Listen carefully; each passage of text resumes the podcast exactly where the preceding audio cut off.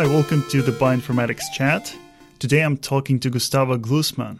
Gustavo is principal scientist at the Institute for Systems Biology in Seattle, and uh, he's the first author of the recent paper Ultrafast Comparison of Personal Genomes via Precomputed Genome Fingerprints. Gustavo, welcome to the podcast. Yeah, good morning. You work at the uh, Institute for Systems Biology. Uh, what did you do uh, before you, you took the job? Yeah, so I've joined the Institute for Systems Biology back in 2001. So it's been a long time here doing computational genomics. Uh, before that, I did my PhD at the Weizmann Institute of Science in uh, Rehovot, Israel. And so, what, what's your uh, what's your background? What did you study? So I'm a biologist in training. Started from biochemistry, and uh, from my master's and PhD, I've uh, completely moved into the computational side of biology. So doing computational biology, definitely focusing on computational genomics. And um, so over the years, I, I, started from doing analysis on gene families. Uh, for my PhD, I focused on the olfactory receptor gene superfamily, which are you know almost a thousand of them in the human genome. Um, and then from there, I moved to doing analysis of uh, some other gene families and then the whole genome sequence, kind of the, the reference human genome, comparison to other genomes of uh, other species. And, uh, and then eventually we started moving from there to analyzing individual genomes. So we started from sequencing a family of four individuals. So both parents uh, unaffected with any obvious disease and both children affected with a couple of diseases. So we sequenced the whole genomes of these four people and we identified the, the variants causing the diseases. Uh, and then from there, the progression was, of course, to sequence other families with other diseases. And we started accumulating uh, hundreds and then thousands of genomes, uh, mostly in family context. So we developed lots of algorithms for uh, identifying variants uh, causing disease and generally speaking, understanding how genomes uh, can be studied in family context. Uh, and uh, so that led to an accumulation of a very, very large data set of genomes and related data. And that pretty naturally pushed me into getting more involved in big data analytics.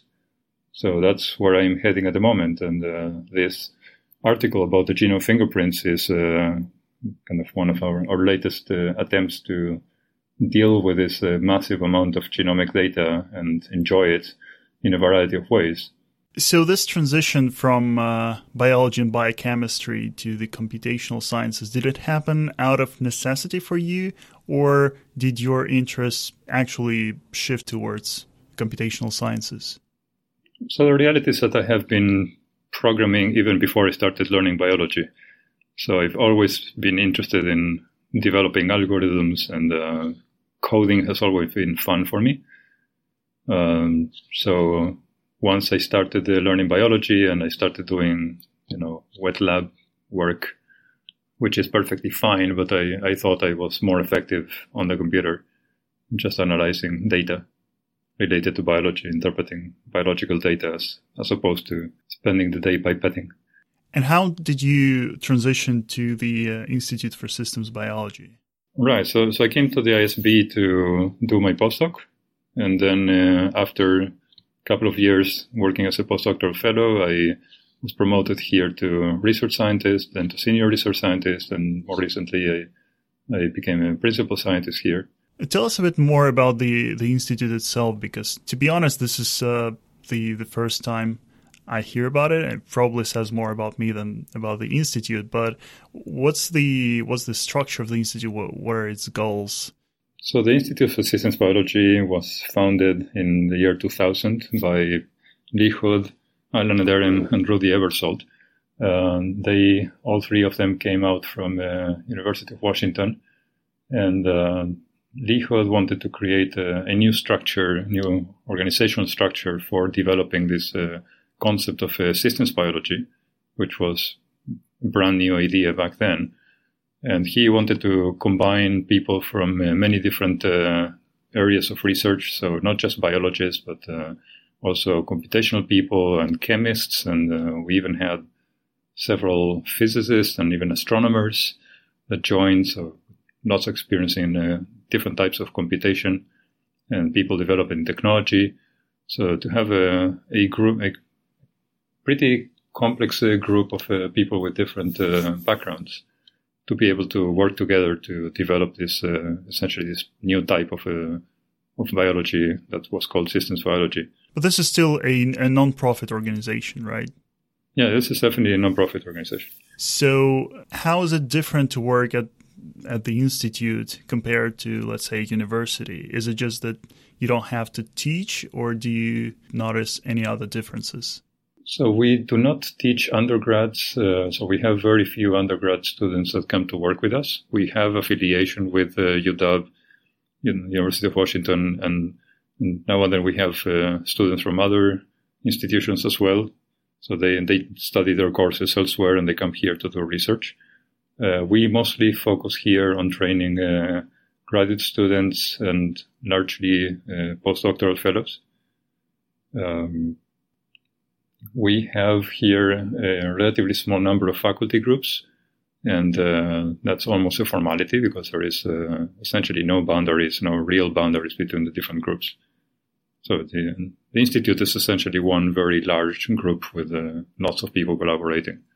It's no no problem whatsoever walking over to anybody from some other group and just establishing a, a new collaboration, starting working on some project.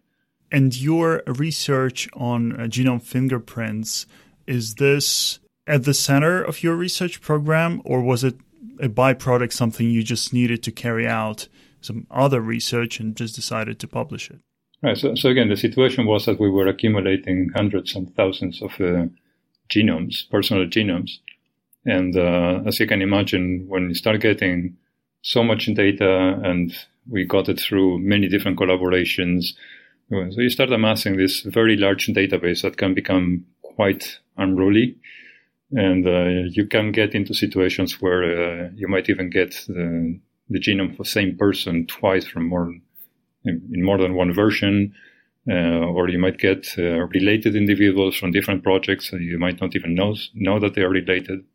So we needed a method for uh, being able to compare genomes easily and quickly, to be able to establish uh, what, what are two copies of the same person's genome or related individuals to be able to understand population structure of all the genomes that we're dealing with. Uh, so there was this need to be able to compare genomes easily. And not only that, but uh, there's all this uh, need to keep uh, privacy of the genome data. So uh, if uh, a collaborator said, um, here's a set of genomes that I would like to analyze and to have related people in your data set, or can I access genomes of uh, that could be appropriately used as controls for some study? Uh, I could not simply give access to all the genomes that we have in house. So this uh, method of uh, the genome fingerprints also enables the ability to compare genomes without revealing the entire content of the genome. So th- there was this background need for the ability to compute on lots of genomes as complex objects uh, with all kinds of constraints of, uh, again, speed and complexity of the analysis and the need to do it uh, maintaining privacy. And there was one other very, very important thing is that uh, I mean, the vast majority of people use uh, Illumina as a basic te- technology for sequencing.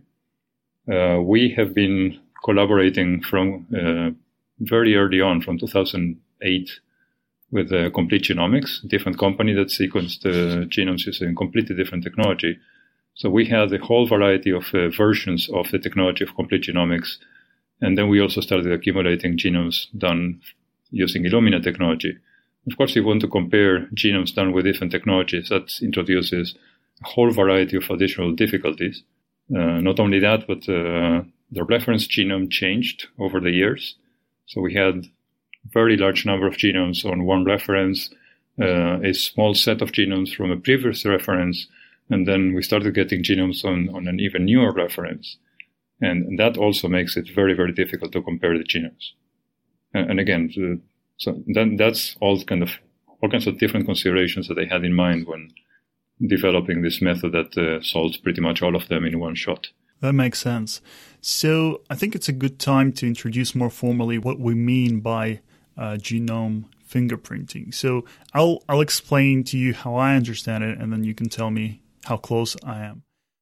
So I think about it this way: if we have a genome uh, stored in in a file, then we could hash it using a program like SHA1, SHA256. That would reduce this multi megabyte, multi gigabyte file uh, down to a short hexadecimal string.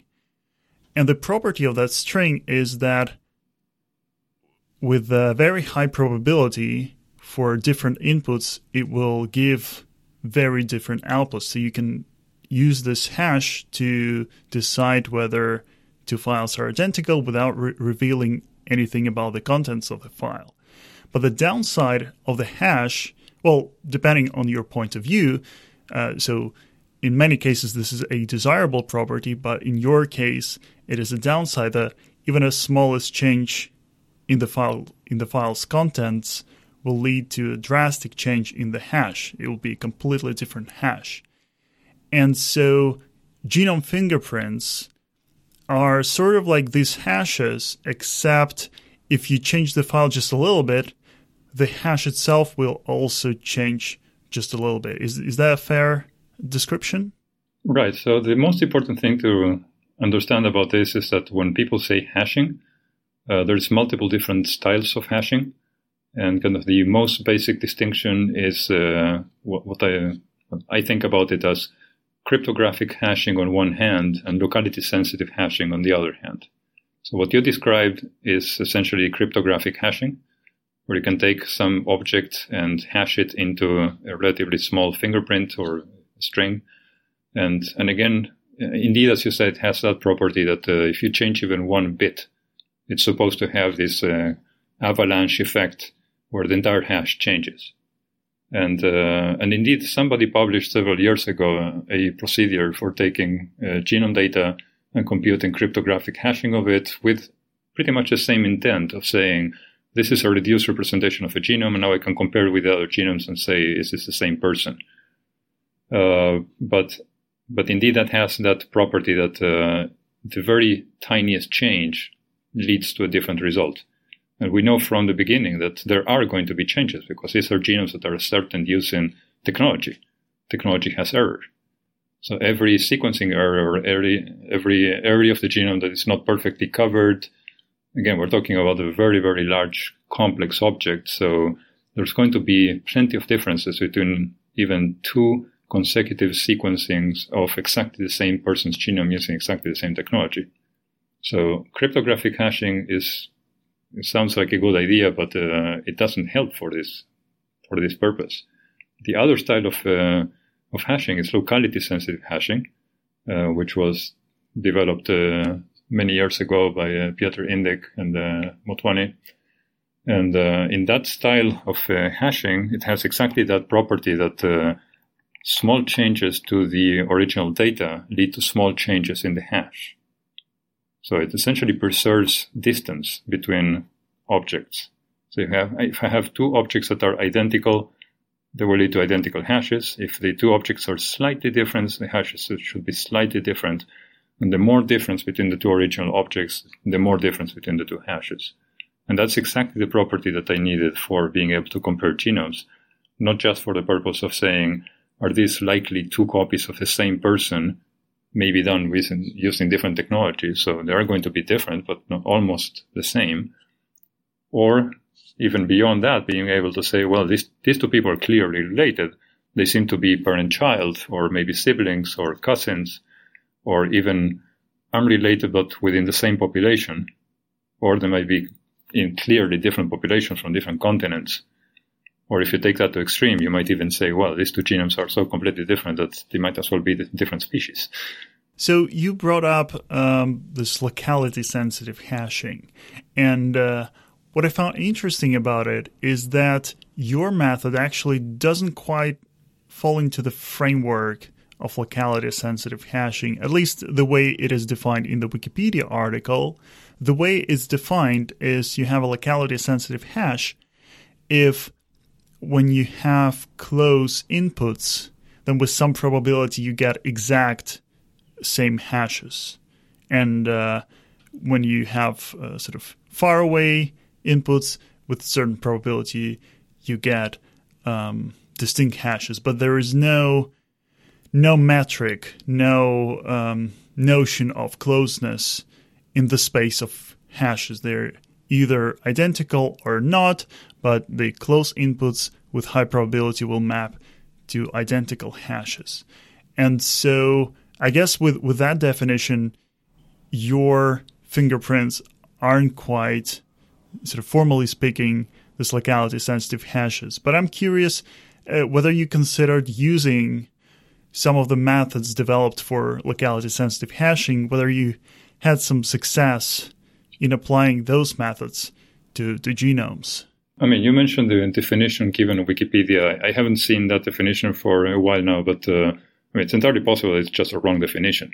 I mean, if you go back to the original paper and if you look at the many papers that have been published since then uh, using var- variants on locality sensitive hashing, there is definitely this uh, sense of a metric of again the, the more dissimilar things are. It's not a likelihood of getting the same or different, but it actually you actually get different levels of similarity between the hashes.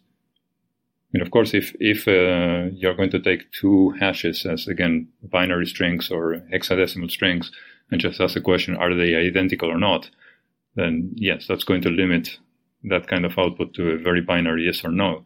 But uh, in our case, what we are doing, and, and, again, it's not unique to our method. I mean, other other applications do similar things. Is uh, so we compute uh, these fingerprints as a vector of numbers, and then having that vector of numbers, you can compute a correlation between them, and that gives you a, a metric of how similar they are.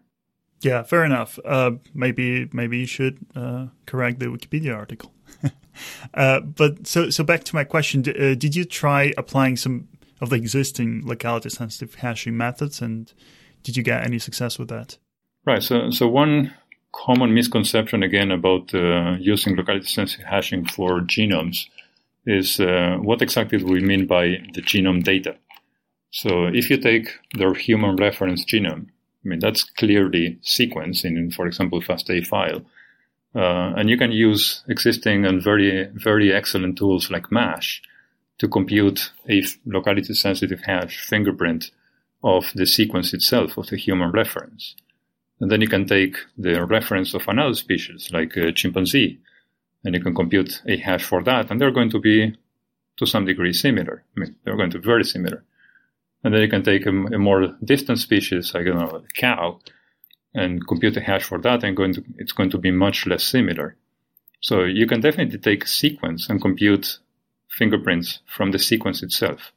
Now, in our case, we are dealing with uh, not different species. We're talking about individuals from the same species, so different humans. And the standard format for representing uh, variants relative to a reference is, for example, the VCF file, the variant call format. So what we started from is not actual sequence, so not, for example, a BAM file, but the actual statements of at this position in this chromosome with the reference being, for example, G, this person has an A as an alternate allele and they are heterozygous. So a large collection of such statements, which indeed you could, you could call that a genotype, but we are talking about uh, whole genome data so all the variants observed or reported in the whole genome, that's why we refer to this as personal genome fingerprints or genome fingerprints for personal genomes. Uh, so we, we start from that data type, which is not the same as just bare sequence. So in that case, using a tool like MASH for fingerprinting the variants in a person's genome is simply not applicable. I mean, of course, you could go back and reconstruct the sequence for the person and use MASH to fingerprint that, but uh, it, it, sounds like a shame to take a, a, more refined product and go back to the the, the more primitive thing with a lot of uh, very heavyweight computation along the way just to use an existing tool when you can use a, you can develop a much faster tool and simpler, more appropriate to the actual data type.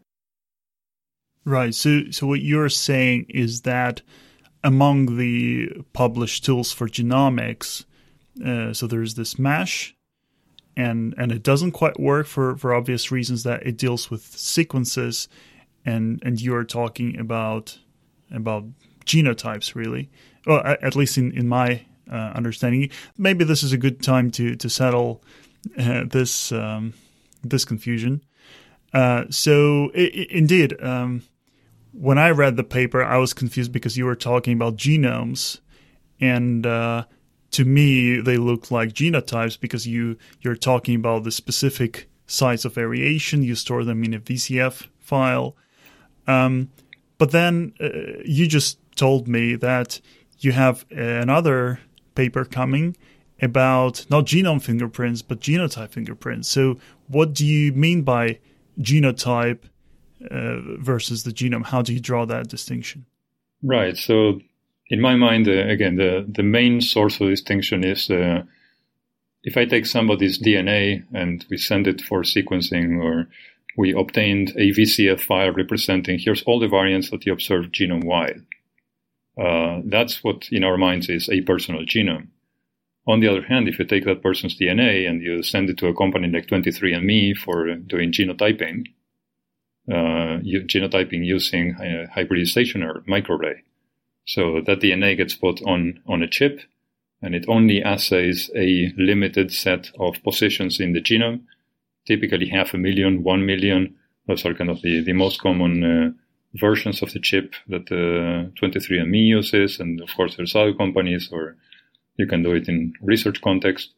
And the result that you get from that is not a VCF I mean, you could represent it as a, as a VCF if you want, but the more common format is to say, for this variant, which is usually represented by the RSID identifier, uh, so for this variant, this is the genotype of the person. So, for example, if at some position in the genome uh, the reference allele is a G and I'm homozygous reference, then my genotype file that's going to that's going to give the RSID and it's going to say that I am homozygous GG. That statement would typically not be mentioned in a VCF file, which is usually uh, used only to represent variants relative to the reference and not statements of homozygosity identical to the reference. So in my mind, those are kind of two very different data types. In one case, you're stating all the changes relative to a reference and using coordinates actual coordinates are going to change from reference version to reference version. In the other case, you're stating a whole series of, uh, for this variant identified with a stable identifier, the RSID, here's the actual genotype observed in the person. And that's presumably not going to change from reference to reference because we're already using RSIDs. And again, comparing these two different things, so comparing a VCF to a VCF or a genotype file to another genotype file are different problems. So for, for that reason, we created different versions of the method. Uh, one of them, uh, the, the one based on the VCF, it has to deal with difficulty of matching a variant observed in one genome relative to one reference to the same variant observed in maybe the same genome, maybe a different genome, but relative to a different reference. So it's going to have a different coordinate. So you need to have some mechanism for saying is this the same variant? On the other hand, for the genotype format, uh, the identity of the variant is already stated in the file itself. Right, right. That, that makes sense. So you were saying that it's not very useful to apply tools like MASH to these kind of problems when you compare individuals within the same species um, because you want to concentrate on the differences and they're mostly so they the full sequences are mostly identical right? But once you uh, consider this data structure the vcf file that represents the differences between your genome and, and the reference genome um, have you so your method as i understand it is sort of a completely new thing uh, it, it was designed specifically for this task. And I'm curious whether you consider using sort of traditional, you know, locality sensitive hashes that are generally like published in computer science literature. So, again, kind of disclaiming the fact that I'm a biologist and uh, likely not the most well versed in locality sensitive hashing literature, but uh, um, so to put it in, in kind of historical context, if you wish, uh, I came up with the concept of how to compute these fingerprints. And at that time, I had no idea about what locality sensitive hashing is. So I was all excited that, hey, I just created a completely new kind of algorithm. And then uh, through discussions with uh, colleagues, I learned about locality sensitive hashing and I understood that this is uh, essentially an application of locality sensitive hashing. And I started, of course, out of interest because I find this class of algorithms fascinating. So I started collecting a, uh, a very large uh, set of uh, papers describing applications of locality sensitive hashing for different purposes. And uh, my impression again was that uh, it's it's a, a, class of algorithms. It includes a whole variety of different ideas in it. And uh, every single time I saw people trying to apply the method to a different domain, there was the need to to do specific transformations of the data into something that then can be hashed appropriately. So I, I never encountered something like a, here's a generic tool that you can apply any kind of uh, input to it, and it's going to compute a standardized locality sensitive hash. And again, for the for the purpose of efficiency, I uh, I simply consider that it's it's very very uh, logical and convenient to just have a, a very simple tool that uh, understands what the VCF is and just in one you know one read through the VCF file just computes the, the hash on the fly. It sounded to me a, a lot more relevant than uh, I don't know finding some kind of standard tool where you can read entire VCF, transform it into something, and then try to use it using a standard method. Fair enough. Yeah. Let's talk about the applications of this method. So you already mentioned that it helps you to um, remove duplicates. Uh, it helps you to maybe find the uh, relatives in the data set or uncover the population structure, which is something I also want to talk to you about. What are some other applications that you can think of of, of this method? Oh, it, it, has many, many different applications at many different levels. So, I mean, essentially, pretty much anything that you can think. Uh, so here's a metric of similarity between two complex elements, right? So, for example, the genomes. So again, the idea of uh, uh, I just sequence a new genome. Did I already have it in my database? So finding duplicates. Uh, an extension of that is uh, you get two collections of genomes from different uh, institutions and you need to merge them into one larger data set. Are there shared genomes among the two sets? And one logical application of that is uh, uh, you get access to genome data that was used in some important, uh, know, some kind of analysis by one institution, and then you get access to the same kind of data from another institution and you want to do a meta-analysis of those results. Uh, so it's very important to know whether the same people participated in both studies. Uh, so th- that's kind of a whole series of applications of being able to simply say, is this the same person or not the same person? Uh, then beyond that, there is the identifying close relatives, uh, which means at the, kind of at the very, very simplest, uh, uh, these are two closely related individuals, like again, parent child or uh, siblings or uncle uh, or cousins, second cousins. And kind of a, a larger application of that is, uh, so first of all, similar to the previous one, if you need to do a meta-analysis and the two studies are using close relatives among unrelated individuals, and you definitely want to adjust for that. By comparing these fingerprints, uh, can you tell the sort of relationship, the the degree of separation? Uh, are there some thresholds that you arrived at that you can say this is a parent or a you know a cousin? Yes, we we included an analysis of a large family in the paper, in which uh, so we of course since this is a very large family with lots of uh, subfamilies or smaller groups, uh, nuclear families in it.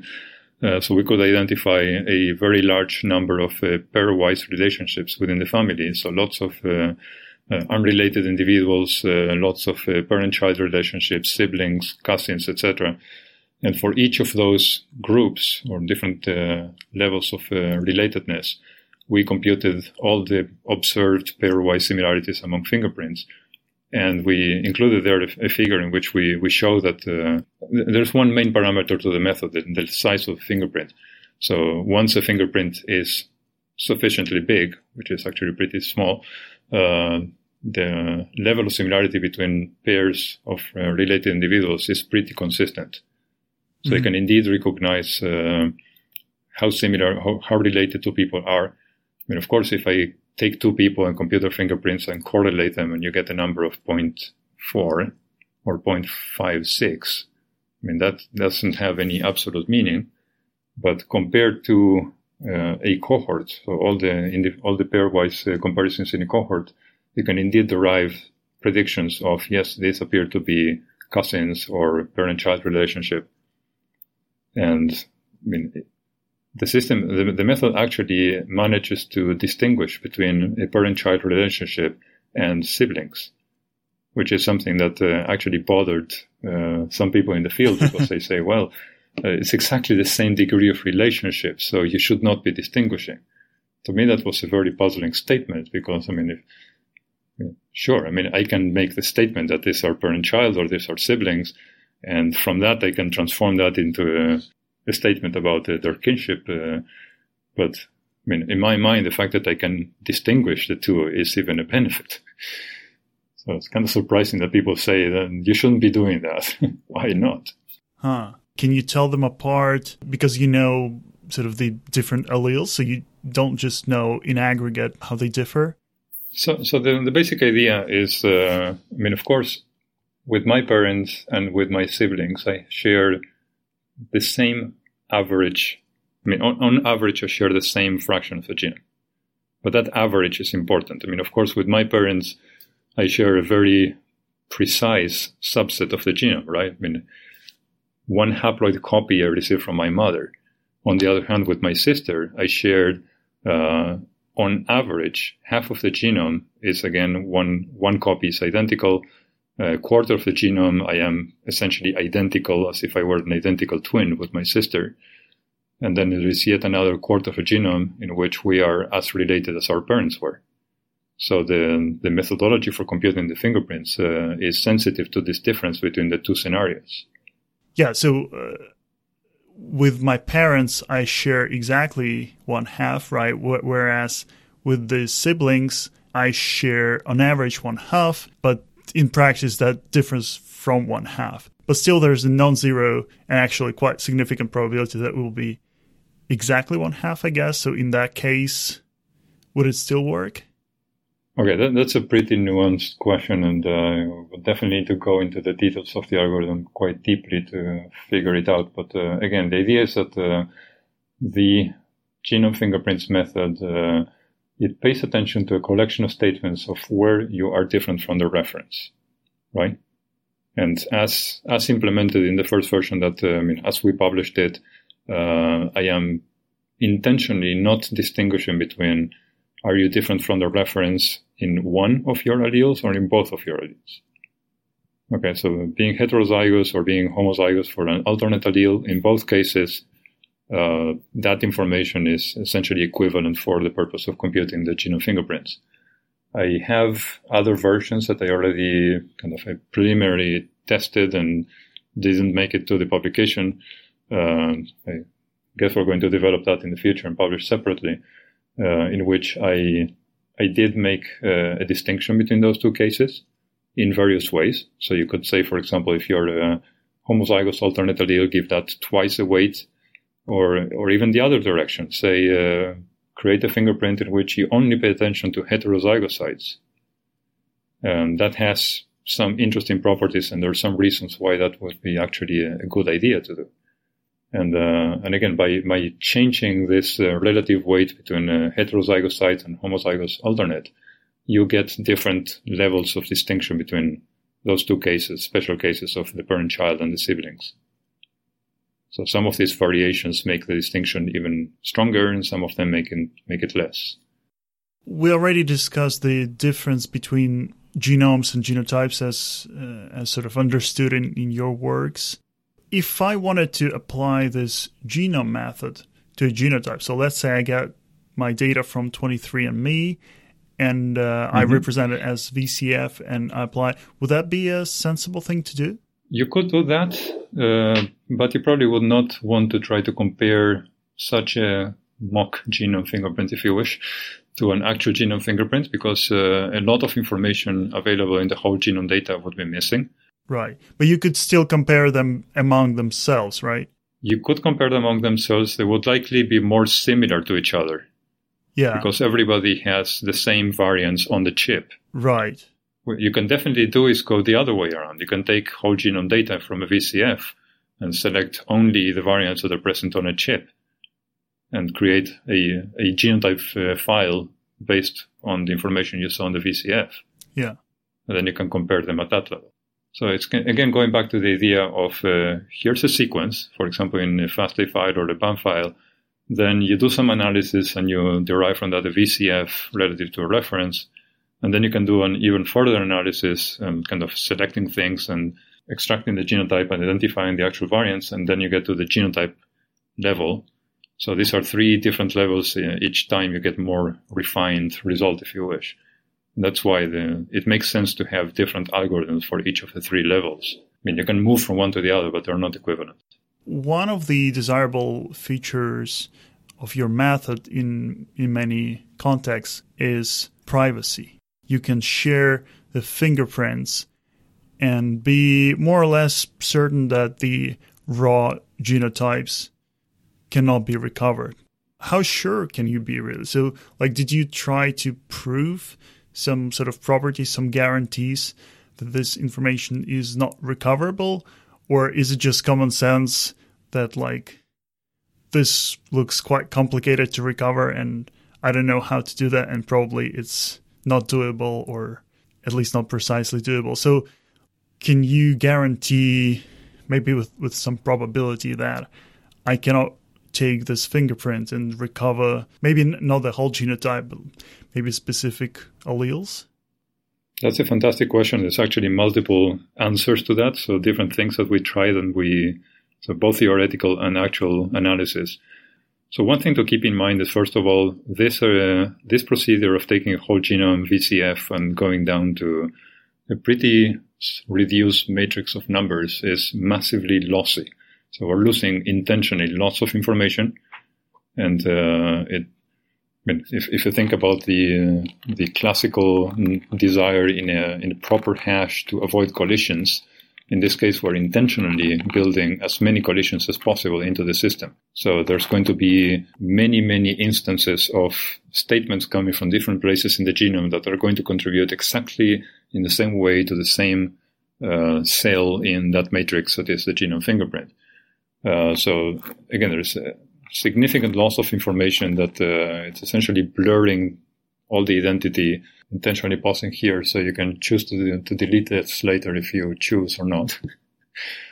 Uh, so, for example, I mean, one, one interesting comparison that one can throw in is uh, recently there was a fascinating uh, uh, episode of John Oliver's um, on cryptocurrencies and he uh, discusses the concept of uh, blockchain and uh, cryptographic hashing in that context. And he interviews someone, I, I forget at the moment who the person is, that uh, tries to explain the idea of uh, trying to break a cryptographic hash. Uh, and he says, it's as if you, you try to take a, a chicken McNugget, McNugget and try to reconstruct the chicken from it it's a good analogy, but it's only an analogy. So th- there's sort of survival bias in that uh, the hashes that we know today, like SHA1, SHA256, these are the ones that survived very thorough testing by the cryptographic community. And there have been a lot of hash functions that didn't survive that, that uh, to, to an outsider, right? They would look exactly as puzzling as SHA1, and the same analogy of reconstructing chicken from a nugget would still apply. Uh, but they just didn't happen to be cryptographically secure. You can't just say that you know if if this looks very complicated, then it's impossible to to reconstruct. No, that, that, I I agree. That's uh, I mean that's not definitely not the proof. Uh, we did try that. So I did try a whole variety of experiments in which I I took genomes, I computed the, the fingerprints from them. I did experiments in uh, modifying uh, just one variant, a small set of variants that uh, are known, for example, from uh, GWAS to contribute to risk for a specific disease. So modifying those uh, very, very small set of variants uh, to maximize the risk of the person for that disease or to minimize it, trying to predict based on the fingerprint what will be the risk of the person. Okay. So I tried all kinds of experiments like those. And at the end of the day, the result is that the changes that you can observe in a fingerprint by doing those minor changes, do they, do, does the person have this variant added or not? They are negligible compared to the amount of noise that you get from just genome sequencing itself. So that, that's one consideration. I mean, of course, there, um, I mean, there is more, I mean, there's deeper considerations of differential privacy that need to be addressed, and we are doing that, that kind of work. But the, the basic idea is we, we definitely tried doing all kinds of, uh, can we break this? And, uh, uh, can we try to reconstruct, uh, for example, uh, when I rec- recognize these two individuals are, seem to be related to each other, which section of the genome contributed to that similarity? Mm-hmm. Okay. That's essentially a way of trying to go back to the genome and say, here's the segment, the most important segment that contributed to that similarity. And I just couldn't do that. I mean, I, tried many different ways and it just didn't work. And, and I'm going to admit from the beginning that, of course, I, I, I couldn't do it so far doesn't mean it's impossible to do. But there's plenty of reasons so far to see that uh, it's it's a very very hard thing to do. Again, there is the a priori concept that uh, so much information is lost so you mentioned before that this also could be used to reconstruct the uh, population structure. So could, could you talk a bit more about that? Could you define first of all what population structure is, and and how would you use um, genome fingerprinting for that?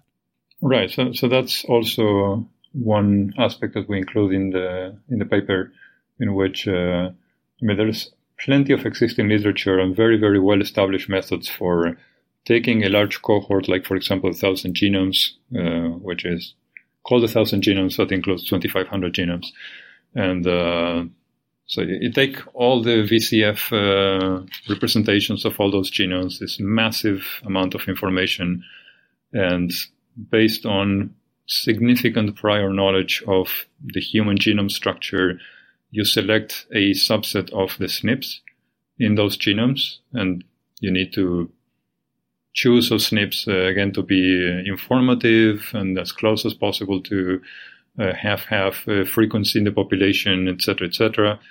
And after you did that and you reformat and you do all kinds of additional steps, eventually you manage to reconstruct from that uh, the classical view of uh, population structure you can see in uh, the Thousand Genomes paper and many other papers. so classically using PCA, and you get this V-shaped uh, structure with uh, African origin on individuals on one end and uh, Asian on another end, and uh, Europeans close to the the corner of the V. Uh, so again, that requires significant amount of prior knowledge, lots of computation, bringing all the genomes to the same representation, the same reference, etc., etc., etc. using the genome fingerprints, on the other hand, it's kind of the beauty of the method that they can take quote unquote raw genomes. Each of them could be on a different reference, sequenced by a different uh, technology, represented in different ways. And for each of them, I compute once the genome fingerprint, then collect all these fingerprints into a single matrix, including all the data, all the fingerprints, put that into PCA, and within a few seconds or a, a minute, you have exactly the same visualization of the population structure. So it's a technically speaking, it's a system, it's an, an algorithm and a method. It's super easier, much faster, much more convenient. Doesn't require any prior knowledge. And uh, I can assure that if I if I know a little bit about human genome structure and population structure, Uh, I definitely didn't know anything about, for example, the population structure of sheep or the structure of the genomes of sheep or of rice. Uh, so I simply downloaded large data sets of individual genomes of sheep and of rice, did exactly the same procedure, and could reconstruct the population structure of both species, again, in a straightforward way without any difficulty. Uh, and, and it's not only just visually the representation that you get is consistent with what you get using the quote unquote proper complex uh, procedures with a lot of prior knowledge, uh, but also the, the actual principal components that we get are the same. Yeah. So you're essentially getting exactly the same result. Yeah, they're they're uh, strikingly similar. These graphs uh, in your paper. Uh, you say in one case you use fingerprints. In the original case, they use sort of carefully selected SNPs, which raises the question: Well, if if these two are similar, maybe you could get to the same result without fingerprints, but just using the whole VCF. As it, I guess it would be maybe more computationally intensive, but the result. So surely th- this just just shows that you don't have to carefully select the SNPs. I mean, one of the main drivers for selecting the SNPs is also the fact that uh, you need to reduce this, the amount of data that you're comparing. I mean, even if you select an appropriately informative set of uh, a million SNPs or half a million SNPs, your computer might not be able to handle that much information. So you, you try that and it takes way too long and the computer runs out of uh, memory and then you have to reduce the data set even further. Of course, that's a problem that's going to go away eventually with uh, stronger computers, but then people are going to want to analyze more genomes. so it's probably going to continue being a significant issue. On the other hand, is uh, genome fingerprints are compared to all those large data sets, they're, they're tiny. And, and, and again, one can reduce the size of a fingerprint using kind of a, a, a simple parameter of fingerprint size. And uh, so you can actually fine tune how much information you want to keep. So I guess by now I'm sold on your on your premise and your method. Now tell me how it works. So again, as I mentioned before, uh, I came up with the idea without knowing what locality sensitive hashing is, and then I, I did quite a bit of research into how other methods of locality sensitive hashing work. And uh, the the way I conceptualize this after looking at many papers is that uh, uh, if you start from a complex data set or a, a complex data type, uh, there is essentially two and potentially three steps that you need to do to create a, a useful locality sensitive hashing method. So first of all is identify elements in the data. So in this case, I could say, for example, I take a VCF and the elements I identify and choose are s- statements of single nucleotide variation relative to the reference. And, and that's a non-trivial choice. So for example, in a VCF, you could encode all kinds of additional statements about uh, multinucleotide changes or deletions, insertions, translocations, as many other things so for the sake of simplicity and being able to compare between different uh, representations and data sources, I chose a very simple single nucleotide change. So that's kind of step one, choose an appropriate element. There, there could still be two alternative alleles, right? If, let's say, we have A in the reference and then the person is heterozygous with uh, C and G. That's correct. That's correct. So, so again, if you wish, arbitrarily, we also define that as something that we do not include. Yeah. So, yeah. so we are going for indeed biallelic SNVs. Right. And and again, biallelic means that just within this person, right? So this could be a SNP that in population there are three alleles, but when considered only uh, so both chromosomes of this person and the reference chromosome, then out of these three possible uh, nucleotides, you have just two, right? exactly two, in fact. So, so you, you don't accept one and you don't accept three or four. That's correct. And, and that leads to a, again, a potential issue there that if I compute a genome fingerprint for one person, that I have a VCF for just their genome, and I don't know because I'm not looking at external information when computing the fingerprint. If I don't know that the site is triallelic, then I will likely include it. Yeah. If, on the other hand, I compute the a genome fingerprint for this person in the context of a larger cohort, and I see that the site is triallelic, I will exclude it. So the, the same person will have potentially somewhat different fingerprints. Oh, so you you do take into account the the cohort. It's not just based on the one individual. Again, very pragmatically, if the data comes in as a single person's VCF, mm-hmm. that's information I have. Right. I don't know about the cohort. But if the VCF if I'm giving a multi-sample contains, VCF, yeah. yes, if I take a thousand genomes multi-sample VCF, then I know the information about the cohort, and I will exclude uh, triallelic or, or tetraallelic variants. Mm-hmm. So that indeed will lead to slightly different fingerprints potentially for the same person. And again, we show in the paper that uh, the method is nevertheless robust to that kind of situation. So the, the comparison between two different versions of the same person's genome uh, is going to be nevertheless comparable. And it's going to be clear it's the same person. Yeah. Is is it because um, there are relatively few uh, multi-allelic? Relatively rare. Yes. Yeah because otherwise it would change significantly, right? If when you consider the genome in a cohort, it will be much more um, three allelic um, SNPs, then the fingerprint would be drastically different. That's correct. We we also did a, a, simulation experiment in which we progressively removed information from a genome, and we figured out that uh, so we, we demonstrate that the method is robust to about 30% data loss. So again, any any kind of distortion that you add to a genome uh, up to 30% or so, it should the method should be robust to that. Mm-hmm. 30% is a very sizable fraction. Cool. So you identify these features, this biallelic. Right. So, so the first step is again identify features in the complex object that you want to, to compute a hash on, and then depending on what kind of features we're talking about. So, for example, for the case of the genotype fingerprints, uh, that information is already sufficient for computing the the hashing function and incorporating all that into the fingerprint, and we're pretty much done.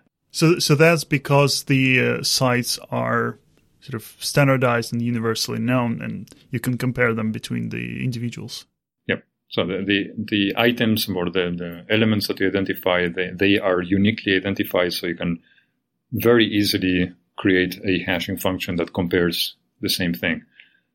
On the other hand, when we look at the VCF format for a genome, whole genome data, uh, that's where we run into the problem of, for example, different references. So if I look at one variant in HG19 uh, version of the genome, and the, then the same variant in uh, HG38 is going to be in a different location, likely in the same chromosome, but nevertheless probably shifted by a certain distance. Uh, so the insight that uh, pretty much started this entire project is the idea that uh, if I focus not on a single variant, but on pairs of consecutive variants, then the distance between two consecutive variants is going to be likely unchanged when I change reference. So even if the two variants are shifted, they're very likely going to be shifted by the same number. Mm-hmm. So, so again, instead of having the, the two-step approach of identify elements, hash them, now we have step one, identify elements. Step two, do a transformation of the data. And step three, hash the transformed data.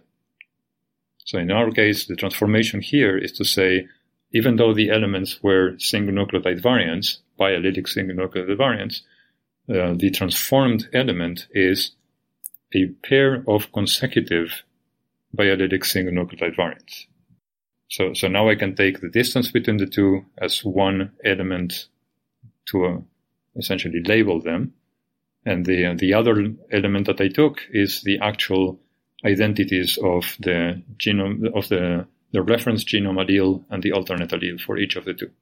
So those two things, then I transform in a certain way into the hash. That's my hashing function. So another assumption that you make here is that the reference genome also doesn't change too much, right? So the, there is some kind of consistency because, well, let's say we have a uh, you know, reference European genome and reference African genome if, if we had one, right? They, they would probably have very different reference alleles among them. And so I guess in that case, the fingerprints wouldn't be comparable. The fingerprints would again be somewhat less comparable. But uh, at the end of the day, even though, I mean, if we created reference genomes that are different for kind of whatever that means, people coming from different populations or different continents, at the end of the day, they're going to be very similar. I mean, most humans have almost the same genome at the end of the day. Sure, but but you're focusing exactly on on the differences and where there are differences. Sure, it's it's a very small percentage, like uh, 0.1 percent or something, right, of the uh, of the full uh, genome. But where mm-hmm. when when you focus on them, they will be very different between populations. There are going to be some regions of the genome in which you're going to find uh, that the the leading haplotype uh, is somewhat different. And still, even very different haplotypes are going to share a history, share a common history. So many of the variants in those distinct haplotypes are going to be positioned at the same distance relative to each other. Again, it's going to be, it's going to reduce the similarity between those uh, representations, but it's not going to destroy it completely. Okay. It's it's a good question. I mean, it's something that we need to evaluate. If I were to create uh, very very different references and uh, express the same person relative to references that are not just shifted around, but uh, with very very different variants in them. Uh, yeah, the expectations that they're going to be less similar than they are at the moment, but uh, our our experience is again that uh, there's such a huge difference between the level of similarity you see for the same person or unrelated people or closely related people that uh, the method is likely going to be robust. I mean, I, I would say that even talking about different references, uh, the, the method is, I mean, my, my expectation is the method is co- also going to work when we shift to, to graph reference genomes. What's a graph reference? graph reference is uh, it's a new model that's being built at the moment uh, in which instead of having uh, the reference genome be a collection of linear sequences, one per chromosome, uh, there's going to be a, a, graph, an actual graph in the mathematical sense, uh, in which you have uh, regions of a genome that are largely constant, being represented as kind of a, a node in the graph and then it's going to be a bifurcation whenever there is variation. So a graph that you can actually traverse to reconstruct a person's genome. Once we have that representation, we start representing individual genomes relative to that. Uh, since uh, the fingerprinting method is based on local structure, so again, identifying here's one variant, here's the next variant, how do, do they relate to each other?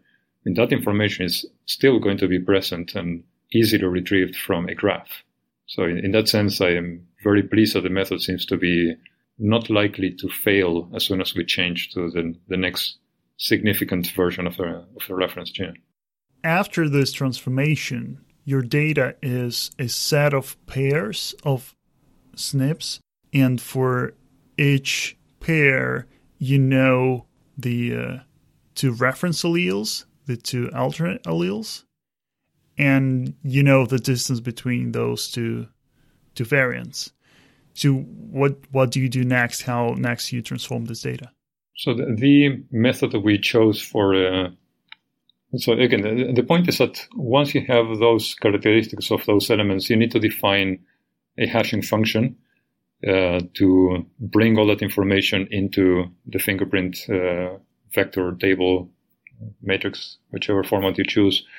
And the most important characteristic of a hashing function is that uh, it should distribute information as uniformly as possible in, in the hash.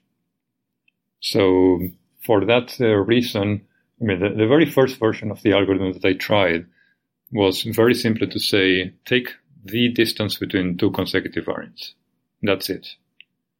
And of course, that gives you uh, a very long tail distribution because some pairs of variants are very distant apart and there's not that many of those. So that was not a very comfortable hash to work with. Uh, so I came up with the idea, which is again, uh, it felt very novel at the moment, but uh, I've seen it used in many, many other applications of using the modular function. So once you have the distance with the consecutive variants, that you apply modulo some number, and that number is the main parameter of the method, then that modulo function is going to wrap those distances around into a fixed sized table. So th- that's one very consistent and easy way of uh, reducing all that complexity of that uh, long-tailed distribution of distances into a relatively uniformly distributed uh, uh, vector. It's not perfectly uniform, but it's close to uniform. And then we later on have a normalization step that uh, really brings it into uniformity. So, so that's uh, that was kind of the the second version of the the method, uh, but it was too lossy. So having a single uh, question that was asking of a pair of variants, what's the distance between them, it, was essentially losing way too much information. So then I came up with this idea of saying, well, since I have the refer- the identity for reference allele and the alternate allele, I just can combine those four letters, and it, that gives you a total of 144 combinations, right? Because you have four reference alleles for one position and three alternate alleles for the same position. That's 12 combinations. And now we're talking about combining two completely independent uh, consecutive variants. So you have 144 combinations. So I simply said, well, I'm going to take a matrix of 144 rows and a fixed length distance because I use a modular function. And that's going to be my, what I call the, the raw fingerprint. So simply counting how many times I observe variant pairs, consecutive variant pairs into that table, that's my raw fingerprint. Of course, this uh, fingerprint has a lot of internal structure. The reason for that is mostly because uh, when I say here's a reference allele, here's the alternate allele, um, a mutation from one to the other, so the origin mutation from one of those alleles to the other, um, was either a transition mutation or a transversion mutation. And these two different types of mutations have very different frequencies in, in the in the genome. So transitions are a lot more common than transversions. Uh, so in that case, when I have the, the two SNVs, both of them being transitions, I expect that combination to be a lot more frequent than if one of them is a transition, the other one is a transversion, and that a lot more frequent than in both are transversions. So if you look at the uh, depiction of that raw matrix, it has a lot of internal structure, and we have a very simple normalization step that uh, gets rid of that uh, internal structure and produces a, a final fingerprint which is pretty uniform in distribution in both directions. Why is that exactly is it an issue that is not uniformly distributed? Right. So if, if you take this to an extreme, just to make uh, it easier to visualize, uh, so suppose, for example, that uh, uh your hashing function were so poorly designed that uh, the vast majority of the variants or the elements that you're trying to hash go into, let's say, for example, 10% of the cells in, in the vector of the matrix that you're using. And then the remaining 90% are essentially unoccupied.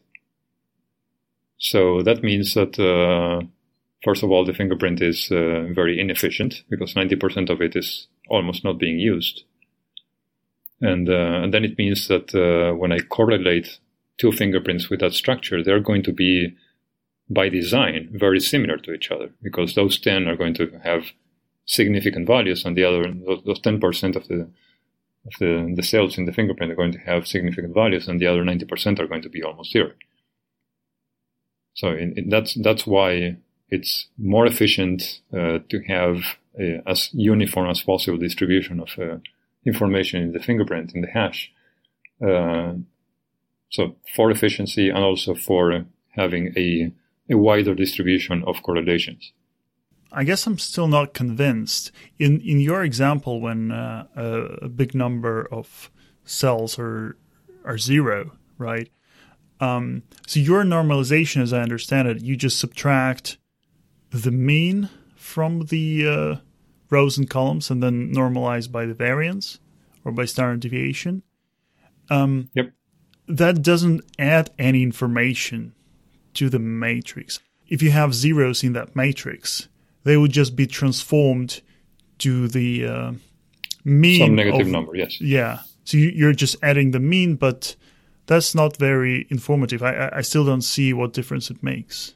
So the, the main point of normalization is actually to, to uh, okay, if I go back to the idea of the raw fingerprint as a count of how many variants yeah. Fell into each position in the matrix, uh, if you now think about two genomes that have uh, different numbers of variants, okay? Mm-hmm. Well, maybe, maybe for genomes it's not the most intuitive uh, concept, but if you have two entities that you're trying to compute a, a hash for them using locality sensitive hashing, and one of them has twice as many elements as the other. So, for example, the, the genotype fingerprints, that's, that's actually a good example. So, uh, I take your, your genome, your DNA, and you put it on two different versions of uh, microarray chips. Uh, and in one case, you get half a million statements about genotypes, and the other case, you got you get about uh, one million statements. Yeah. So the, the number of counts in those two matrices, or two raw matrices, are going to be different. One of them is going to have twice as many statements as the other. So the normalization steps brings them to a similar footing. Well, the way to, to bring them to similar footing would be just to rarefy, take the intersection of the SNPs that were genotyped.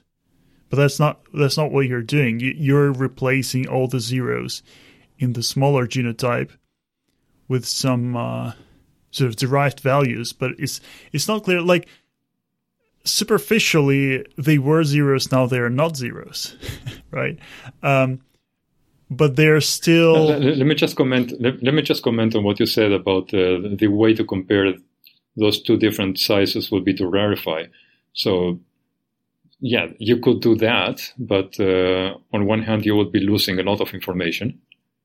And the other important thing is that to rarefy, you need to know in advance what you're going to be comparing to. Yeah, that's a good point. So yeah. one of the advantages of the, doing the fingerprinting is that you compute the fingerprints once in advance, and then you can compare them later on to anything. Yeah, yeah, that, that that's a good point. So of course you can rarefy if you're comparing like pairwise, but if you want to hash it once and compare it with everything, that wouldn't do, of course. Still what are you trying to achieve? Are you trying to reduce correlation, to increase correlation by this normalization? Right. So if you have some of them absent or some of them rare, some of them uh, frequent. So the, the, the more structure, yeah, the, the more structure there is in the hash, the more a priori structure, that's going to cause any fingerprints that you compute using that function to be more similar than you than you expected. So take again, take into an extreme if uh, it doesn't matter what what the original data are, all the values are going to go to one position in the matrix. Then that's kind of trivially going to give you a, a perfect correlation for anything that goes into the, I mean, anything that you fingerprint, right? Yeah. So, so, so again, there is this intuition that uh, the more uniformly you spread things, then the, the less background noise of uh, trivial correlation you would have as a result. But let's take that example. Let, let's say that everything goes into a single cell in the table, right? Then you normalize it. Now your tables are still perfectly correlated. They're sure they they were zero. Now they're non-zero. They're sort of one over n or something, but they're still perfectly correlated, aren't they? Because you didn't add any extra information. I, I agree. That, that, that's okay. That's not an example for explaining why why the normalization is valuable. Um, so again, if I go back to the the actual genome fingerprints, where I say that uh, some of the rows in the matrix are going to be a lot more populated because they have uh, pairs of transitions in them, and some rows are going to be very sparsely correlated, uh, populated because they have pairs of transversions. So if I don't correct for that in the fingerprint, then pretty much it doesn't matter which genomes you're using. A very significant amount of correlation is going to come from the fact that they have the same structure. So you have rows that have high numbers and some other rows that have low numbers. And the moment I correct for that, all, all those rows normalized internally to the same total sum, then the, the actual ratio between different cells in those rows becomes more informative. Okay. Now, another step that you take is you also filter out the pairs of variants that are too close to each other. Can you talk about the goal of that transformation or, or filtering? Yeah, so so that goes back to this uh, initial motivating uh, problem that we had. We had many genomes from complete genomics technology and many genomes from Illumina technology.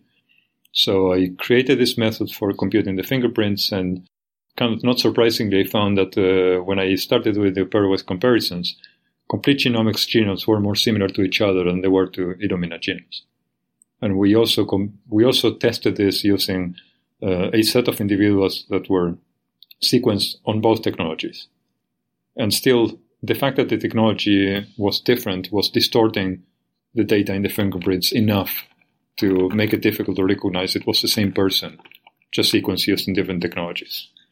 So I, I essentially had to do kind of a, a, very specific analysis there to see where the difference was coming from.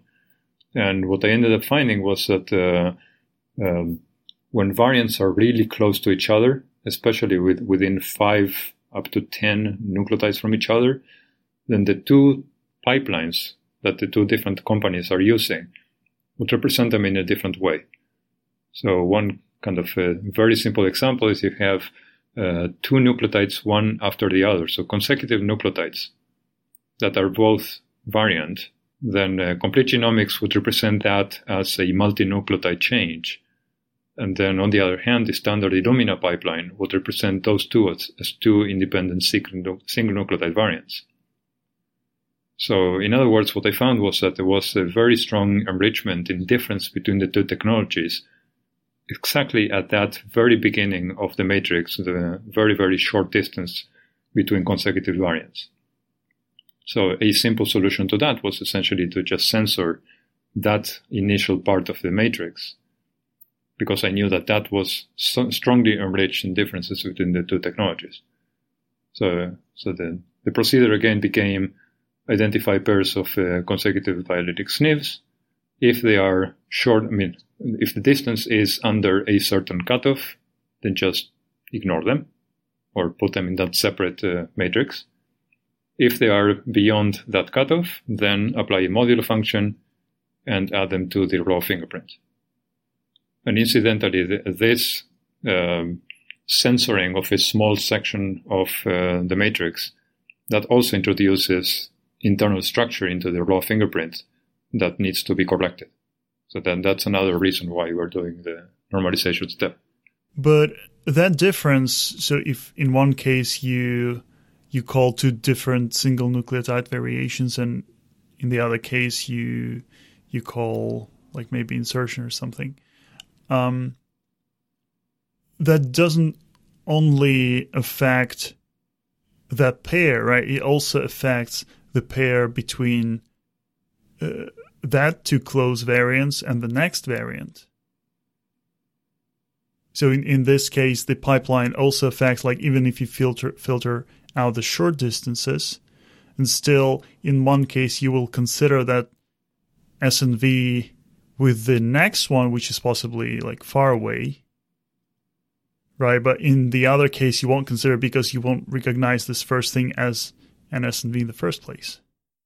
So, on one hand, whenever there is a minor difference that indeed affects nearby variants, um, so one one aspect of this is that those differences are again rare enough that they introduce very little error.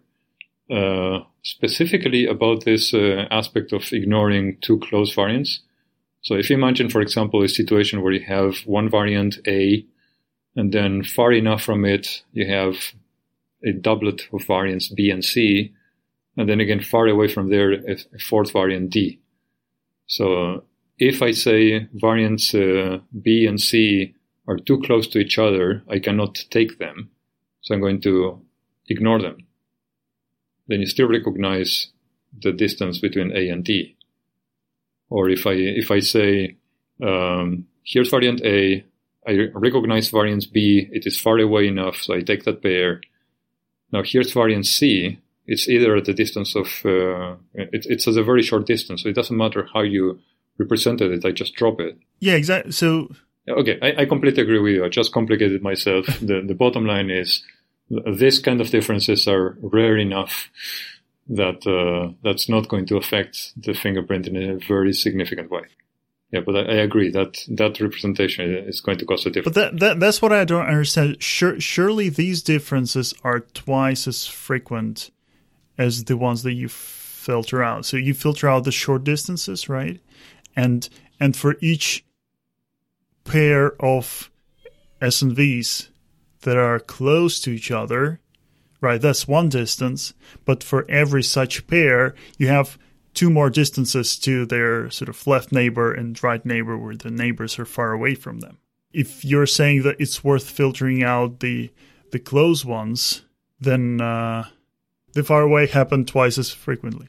Yeah, I, I see what you mean. I see what you mean, and yeah, yeah, yeah, and that I agree. You could probably improve on the method a little bit by suppressing both. Mm-hmm.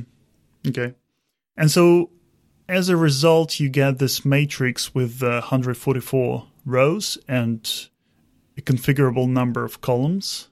And the matrix, um, the raw matrix contains just integers because those are counts of cases that fell into each cell. But once you normalize them, this is a matrix of um, fractional numbers. And so, how do you represent that matrix? How do you serialize it, etc.? Right. So the serialization method that we chose is simply to take those 144 rows and put them one after the other. So that becomes a long vector of 144 times the width of the matrix that we chose.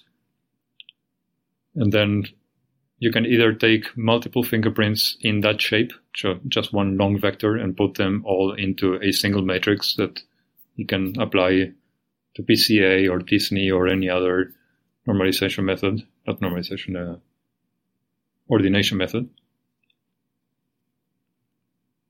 Or if you want to do a comparison between them, if you want to correlate them, then you can either just directly compute a Spearman correlation or a, a Pearson correlation between those two vectors. And that's your metric of similarity. Yeah, but um, you can't really print it like the, the way I printed SHA1 hash Yes, and, and there is no intent of printing them in such mm-hmm. a way, yes. These are essentially a, a, data structure that can be well managed by a computer and it's not meant to be displayed. I mean, of course, you can visualize it using uh, a kind of colors on a matrix as I put in the paper, but uh, they're not meant for human consumption in that sense. And and then when you store them, you use the full 32-bit or, or 64-bit floating point numbers for, for each cell. Right. So so we have both we have both uh, kind of a, a text-based tabular version that is convenient for use in scripting uh, environments, and we also created a binarized version, so a, proper binary serialized format that uh, we can then compute on uh, much faster yeah, I was just wondering, like when you internally store, if you if you need to store a lot of these hashes, uh, it becomes important how exactly you store them. And I was thinking that with uh, with integers, so before normalization, it would be more efficient because you could use short integers. So I'm I'm not sure what the range of numbers are, but presumably they would fit in, let's say, into 16-bit integers. Yeah, that, that's that's already getting into very technical consideration that again, that's the beauty of this fingerprints being small enough that uh, I really didn't need to deal with that too much. And, and again, we uh, we created this tool where you can uh, create a, the binary format that then can be computed on much faster. So th- that figure that we we quote in the paper of being able to do all against all comparisons of a thousand genomes in one minute on one CPU. I mean, that's definitely using the, the binary format and the, and, and not in a scripting language. Do you want to talk about the um, genotype fingerprinting as opposed to uh, genome fingerprinting? What, what are the main differences? And uh, so you have this new preprint about genotype fingerprints, which I I haven't had a chance to to to read. But are there any highlights that you want to bring up? So conceptually speaking, is again very similar to the genome fingerprints. Uh, as as we discussed before, one starts from a more limited number of statements, but they are each of them there's or each variant is already identified using uh, an RSID. So in that sense, it's a, uh, it's a more elaborate initial data. So one point of interest about this is uh, when I take a VCF-based genome and I try to comp- I want to compute a fingerprint, my transformation was to take the distance between consecutive variants. Now, for the data coming from a genotype uh, as produced by 23andMe, for example, there is no need to do that because each variant is already well identified. So what I'm doing instead there is I'm taking the actual number in the RSID, which is a number that doesn't have any intrinsic meaning. It's a very, very arbitrary number of, you know, in which order they were created by, by in the DBSNP database. And I am using that number, again, modulo some parameter as my hashing function to, to put all this information into the, the final fingerprint. And again, I got uh, pushback from a reviewer saying, that's a bizarre concept. I mean, these RSIDs don't have any meaning. This is not principled. Uh, you could go back to the actual genome coordinate and use that information. And again, I found this extremely puzzling because, uh, sure, I agree, these RSIDs don't have any meaning so what? I mean, they are a, a perfect substrate for creating a hash function with the the beautiful property of distributing the information almost uniformly, close to uniformly through the, the fingerprint. Well, the, the question is, do you know how they are allocated? Because if they are not allocated sequentially, then there could be some biases. And I agree that they are perfect inputs for hashing procedure, but it's just this simple hashing procedure of taking a model um, it's uh, you know it, it can be non-uniform if these numbers are not allocated sequentially. Whereas if you put it into some you know proper hashing function, then it would be very different.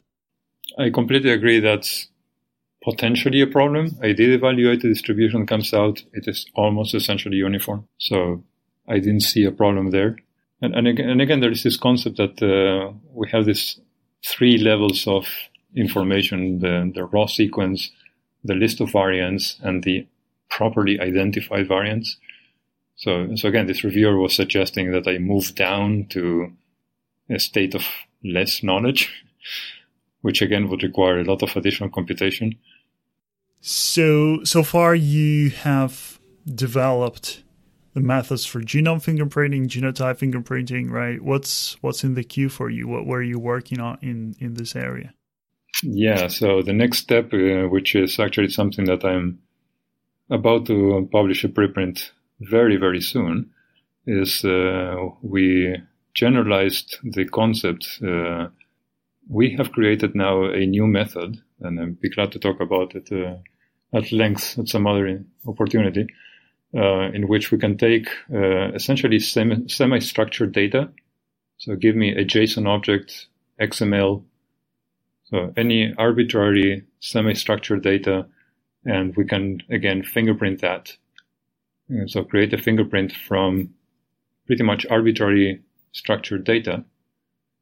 And uh, one of the main uses that we have in mind, of course, is to be able to take uh, a person's electronic health record and compute from that a fingerprint. So to be able to say which patients are similar to this patient based on the entirety of the electronic health record without having to do any kind of complicated uh, normalization of the content uh, in again in a way that's going to be very resilient to the structure of the actual health record even if there are typos in the record it's going to be resilient to that so I'm very, very excited by this new algorithm that we're working on. It has many, many possible uses. Cool, cool.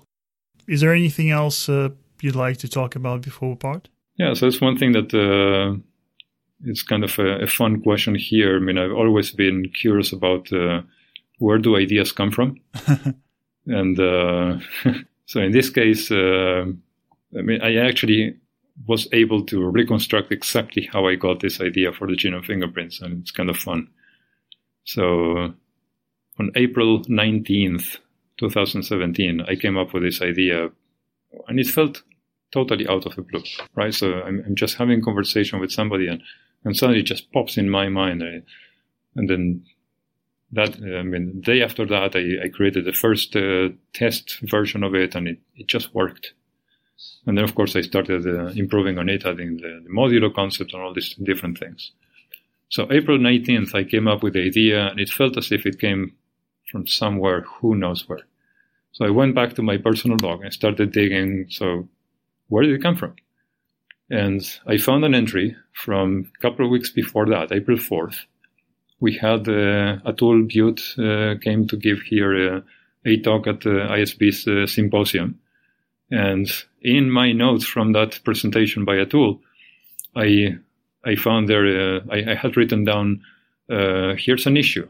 There's big data that can be freely available in some cases, but as Atul said, there's difficulty using this big data because it takes a long time to download the data, process it, and analyze it. So I wrote to myself, what, what kind of solutions could there be? Uh, data compression, modeling the data. Okay. So that kind of was a statement of a problem, and it definitely applied to the genomes.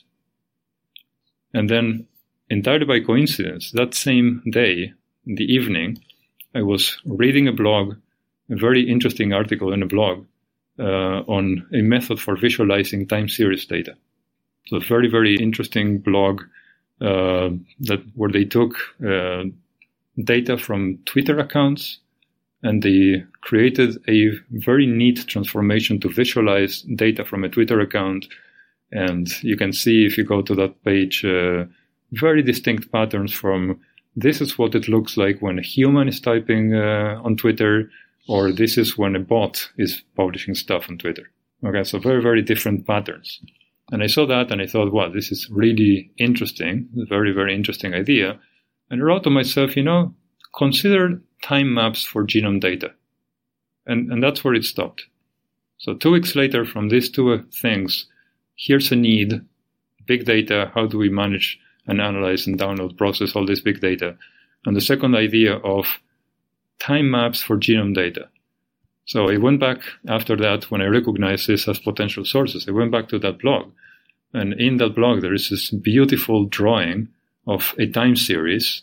So you can see a horizontal line with one point, one time point, another time point, another time point, uh, which in my mind as a genomicist, of course, I see there a chromosome with variants mm-hmm. along the chromosome. And then there is this representation of the distance between the consecutive time points, which are then used in the method to visualize the data. So in retrospect, I look at this figure again and I see clearly here's a chromosome, here's the, the variants along the chromosome, and the distances between consecutive variants. See what I mean? I mean, the, the blog is totally not about that. But here's an example of uh, two weeks before that, the problem arises, completely unrelated idea with similar structure, just impinge into my uh, into my brain, and two weeks later, the idea comes up. That's fascinating. I, I just, yeah, I just loved seeing this thing. You know, where do ideas come from? It's just from getting exposed to interesting ideas, and your brain will recombine them. Gustavo, it was a pleasure to to talk to you. Thank you for coming on the podcast. My pleasure as well.